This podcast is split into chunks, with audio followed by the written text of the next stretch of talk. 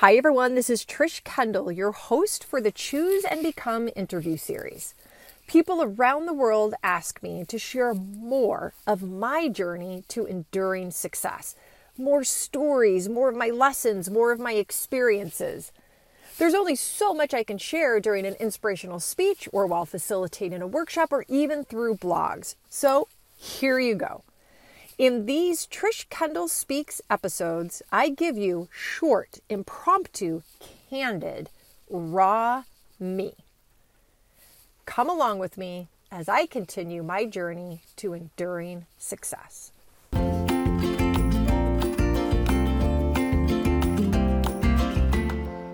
everyone, this is Trish Kendall with the Trish Kendall Speaks episode. Uh, I was delivering an inspirational session last week, and at the end of these sessions I typically always have a Q and A, short, long, whatever it is, and questions that I'm asked always end up prompting me to be thinking about and and what I end up recording with Trish Kendall Speaks. And so one of the questions, which is a pretty common one, is how did I so I you know I, I share in these inspirational sessions that I was sexually abused as a child by my father for seven years.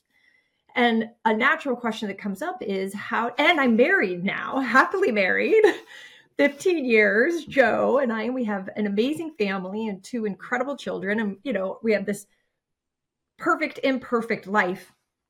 Um, and so the question is, how did I, how did I get through the, the, the trauma, and how did I end up falling in love with a man? How about that? Let's just make it like pr- pr- pretty basic there with the question. And I never have the time or the space to really get into that question. But what I answer in those inspirational speeches or workshops is that it took a lot of time. I had a lot of boundaries, and uh, it took a lot of help. And then eventually with Joe, I, I married him when I was thirty-six. My mom would always say, Uh, it took Joe's patience and perseverance. So yes, all of those things. But this question, along with the other night I was driving home, I can't remember where I was driving home from. I must have taken Lily or Sam somewhere, because I was by myself at night in the car driving home, and I was listening to Amazon Music, and my likes that came up were a blues station, which blues is my favorite music. And I will bring these two things together, that question and blues music together. Little Johnny Lee, oops, let's see. Little Johnny Lee Hooker there. Mm. I know, but I love it. I love blues music. And when I was, um, I mean, I'm going to put this in the background a little bit. So I'm driving home and I turn on Amazon Music, and this My Like station comes up, and I start listening to blues. And And really the song that came up was Stevie Ray Vaughan. When I was fifteen years old, um, so the abuse stopped with my dad when I was thirteen. My sister and her husband actually took me in when I was fifteen. And then they intervened again when I was twenty, which is the other story about my drug addiction. But when I was fifteen, my sister and her husband became my legal guardians. And uh, I, as you know, if you've watched the other Trish Kendall Speaks episode, Lost Love, at that point I had uh, fallen in love with Alex with a Y, and I had been forced away from Alex. Alex identified as a boy, but was born a girl. And uh, I was forced away from her. She had gone to jail. It was just a horrible time for me. I was with my sister and her husband, and I had zero interest in guys.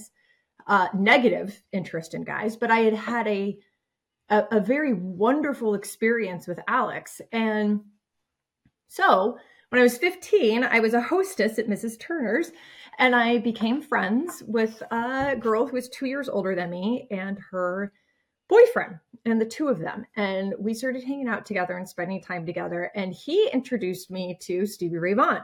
He loved music. He was a guitarist.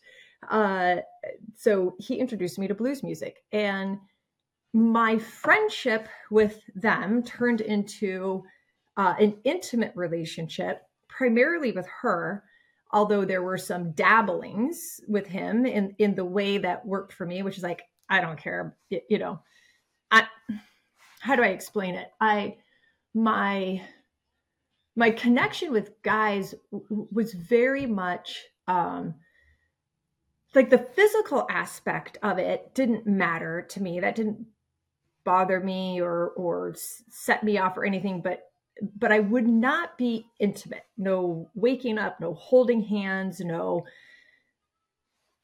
anything that was even remotely close to caring and loving and, and all of that stuff. Wanted to have nothing to do with that. But with girls, I would. And so I experienced a, a relationship with her that was kind and caring and loving. And, and he was along for, for, for whatever. And so that was my first real um, experience with a I stopped recording because I wasn't one hundred percent sure where I wanted to go from here. When I record these, I have these voices in my head about how raw and candid and transparent I will be. And the thing that holds me back the most is thinking about if my daughter Lily um, or any of her friends ever, wa- you, you know, at some point down the road ever get their hands on something. So that's, I, I want my community and people that follow me to understand my hesitancy sometimes to pull back isn't about not, not wanting to share and be fully candid and raw, but it is about protecting, uh, in my way, the hearts and the minds of the younger girls who I care for so much. And I know that there's a balance there because I also want younger girls to understand and know and And those that, that aren't in my world, uh, to know that I hear you, for those that have gone through something traumatic, such as I have, or have experienced uh, experience that experienced an experience, have experienced something that has created shame and guilt at no fault of your own, but that you carry around that shame and guilt, and that you perhaps have experienced something that then triggered your choices down the road. And so I made choices based on being uh, sexually abused, and, and the abuse was not violent. And and, and the com- a complicating factor of the abuse is that my dad loved me and I loved him. And he showed me ordinary acts of daily love that you would think and want your parent to show you. I mean, he taught me so much. So this video is not about that, but the, but it adds to the complexity of the choices that I made later. So when I said a few minutes ago that it was okay for me to be intimate and caring and loving with a girl, but not a boy, it's because, uh, it's because of that. So, st- so I am going to connect these dots. If you will just stick with me, I promise you I'm connecting these dots of blues music and questions that I get, and the question I get about how did I fall in love with, with a man. And so for purposes of this Trish Kendall Speaks, the experience that I ended up having with uh, this boyfriend and girlfriend, I was the third. I was the third wheel. I was the third leg of the stool, if you will, with them. And it uh, allowed me a bit of safety to explore sexually with him because I knew there would be no intimacy. The two of them were in love. And uh, and so I, I was just coming in and participating and expanding the relationship that they had. Eventually, um, so this was not, not the only uh, relationship that I endeavored in this way. It was the first of three over the next uh, probably four years. So that was the first. There was another one with another boyfriend and girlfriend and the same type of scenario. Uh, and then the third were with two women and in the same type of scenario. In each of these scenarios, the relationship was between these two, and I entered in, and that was what I wanted because I didn't want to be obligated to anyone. I would didn't want to wake up to anyone. I didn't want anyone to tell me that they loved me. I certainly wasn't going to say, I love you to anyone. Uh, you know what? Most of the time, I didn't even want to kiss. So, so I created these situations where uh, I would be able to dabble in and experiment with the boundaries that that I had, and like push my boundaries a little bit, both physically and emotionally. And that allowed me to do that. Now, in each of these three cases, what ended up happening is one of the two people, and sometimes both, would end up saying, I love you, and I'm in love with you, or I want to be with you. And I'm like, I'm out. When that would happen, I was like, I'm out. So I carried around this sense of not wanting to be loved and not wanting to love, and my choice around not giving and not receiving love.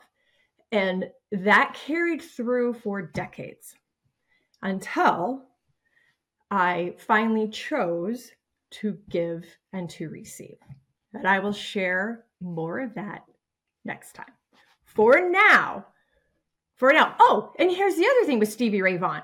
So Stevie Ray Vaughan was the first, first blues artist that I was introduced to. And then I didn't even realize, I didn't even realize like the, um, the blues artist that would be singing as Stevie Ray Vaughan was playing the guitar. And then I finally learned it was Buddy Guy and Muddy Waters and B B King. And you know, my husband and I now, every Friday night, unless it's below forty degrees, we sit outside with wine. He loves scotch, and we listen to blues music. And I love it. Thank you for joining my journey. I will pick this up for another episode, but I need to hang up now because my son's school just called me. So I got to call them back. Choose and become.